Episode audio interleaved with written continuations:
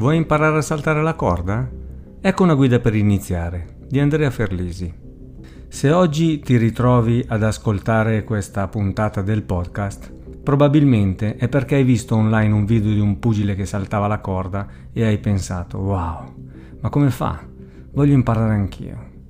O forse perché hai visto qualcuno in palestra saltare la corda e sei rimasto sorpreso dei trick che sapeva fare. O magari ancora perché sei curioso e vuoi sapere di più su questa disciplina. C'è sempre qualcosa che ci spinge a conoscere, a scoprire o a migliorarci. Nel mio caso è stato un video di un jumper sul canale Rush Athletics che mi ha spinto a dedicarmi al salto con la corda. Qualunque sia la tua motivazione, se ti senti un po' spaesato rispetto a come iniziare, tranquillo. In questa breve puntata ti illustrerò come cominciare a saltare la corda in modo corretto, che corda acquistare e quali sono i muscoli coinvolti nella pratica di questa disciplina. Io sono Massimo Pratelli e questo è il podcast di Rotre, il podcast dedicato all'allenamento della forza in tutte le sue varianti.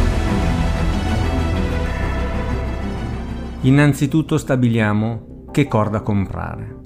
Partiamo dal fatto che in commercio esistono diversi tipi di corda. Naturalmente all'inizio questo può causare un po' di confusione e un po' di perdite di tempo.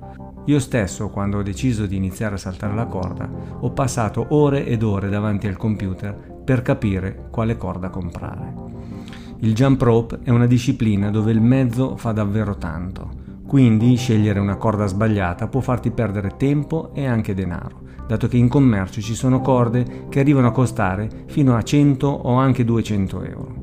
Solitamente le corde più usate dagli atleti di questa disciplina sono le freestyle rope, le beaded rope e infine le spin rope.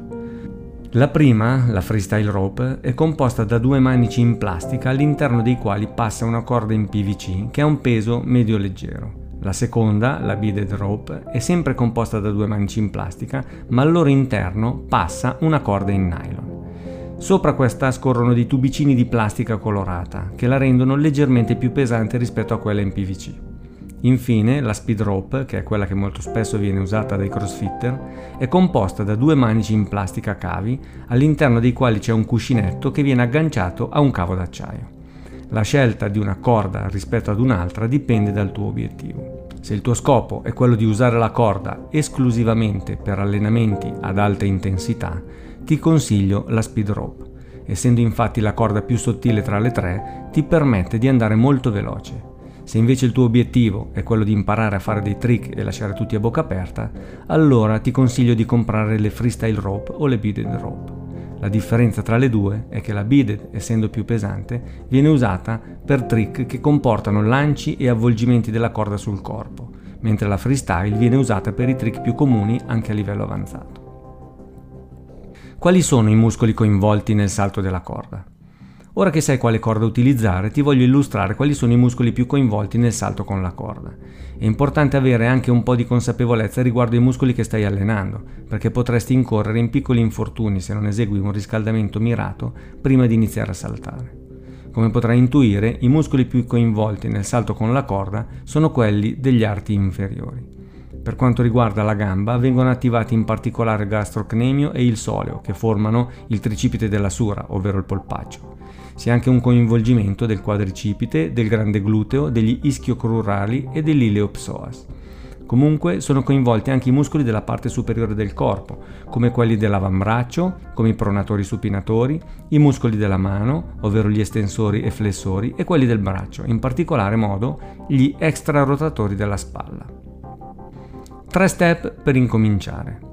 Dopo aver approfondito insieme il tipo di corda da comprare e i muscoli coinvolti nella pratica, sei pronto per entrare nel vivo del tuo allenamento.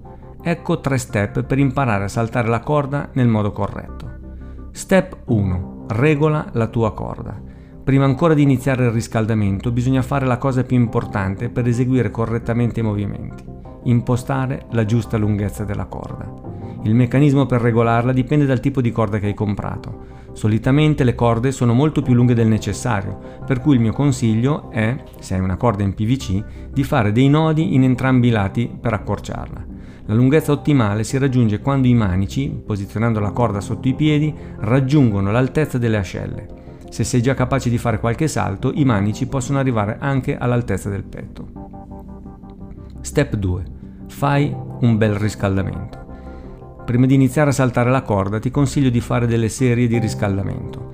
Qui di seguito trovi il riscaldamento che faccio solitamente io, ma sentiti libero di adattarlo alle tue esigenze. Ricordati però di riscaldare i muscoli coinvolti che ti ho illustrato prima. Ecco il riscaldamento che faccio io. dieci circonduzioni per piede in entrambi i versi, venti calf raise. Posta il peso sulle punte dei piedi e sui talloni per venti volte. Fai una tenuta isometrica sulle punte dei piedi per venti secondi. Fai dieci circonduzioni delle braccia, dei gomiti e dei polsi. Ripeti questo mini circuito per cinque volte e concludi con qualche ripetizione di squat jump e di push up. Step tre. Inizia a praticare. Una volta terminato il riscaldamento devi capire qual è il tuo livello. Hai mai saltato prima? Se la risposta è no, parti con la corda dietro di te e cerca di farla passare davanti a te e di farla fermare esattamente sotto le punte dei piedi, senza saltare. Dopodiché, falla scorrere sotto i piedi, riportandola dietro di te e ripeti il movimento. Una volta che l'hai fatto per una ventina di volte circa, prova ad aggiungere un salto, al posto di bloccarla sotto le punte dei piedi. Se invece hai già provato a saltare in passato, allora salta la corda con entrambi i piedi vicini, restando sulle punte, piegando leggermente le ginocchia e cercando di ridurre al minimo il salto. L'obiettivo è quello di arrivare a fare almeno venti salti senza sbagliare. Mi raccomando, cerca di saltare solamente quando la corda passa sotto i piedi e non anche quando la corda è sopra di te. Questo fa la differenza tra eseguire un single bounce e un double bounce. Una volta raggiunto questo obiettivo, lo step successivo è quello di aumentare il numero di salti consecutivi senza sbagliare, fino ad arrivare ad un numero molto alto, ad esempio un centinaio di salti. Una volta che hai preso dimestichezza con il single bounce, inizia a fare qualche salto con un piede e poi con l'altro, alternandoli, per esempio quattro con uno e quattro con l'altro. Quando anche questa operazione ti sembrerà relativamente semplice, prova a ridurre i salti fino ad arrivare a fare un salto con un piede e uno con l'altro. Adesso conosci i passi necessari per iniziare a dedicarti a questa disciplina divertente e gratificante. Per iniziare ti consiglio di saltare la corda dieci minuti prima o dopo la tua sessione di allenamento in palestra o di aggiungerla ai tuoi workout di resistenza o di cardio. Nella prossima puntata ti parlerò di uno dei trick fondamentali del jump rope, il side swing. Mi raccomando, allenati e fatti trovare preparato. Se ti appassiona l'allenamento della forza in tutte le sue varianti, ricordati di seguirci su tutti i nostri profili social, sul nostro canale Instagram e di andare a visitare il nostro sito w w w punto row training punto e u. A presto! Row Training. Allenati dove vuoi, allenati con quello che hai, allenati con metodo. Domina i tuoi demoni.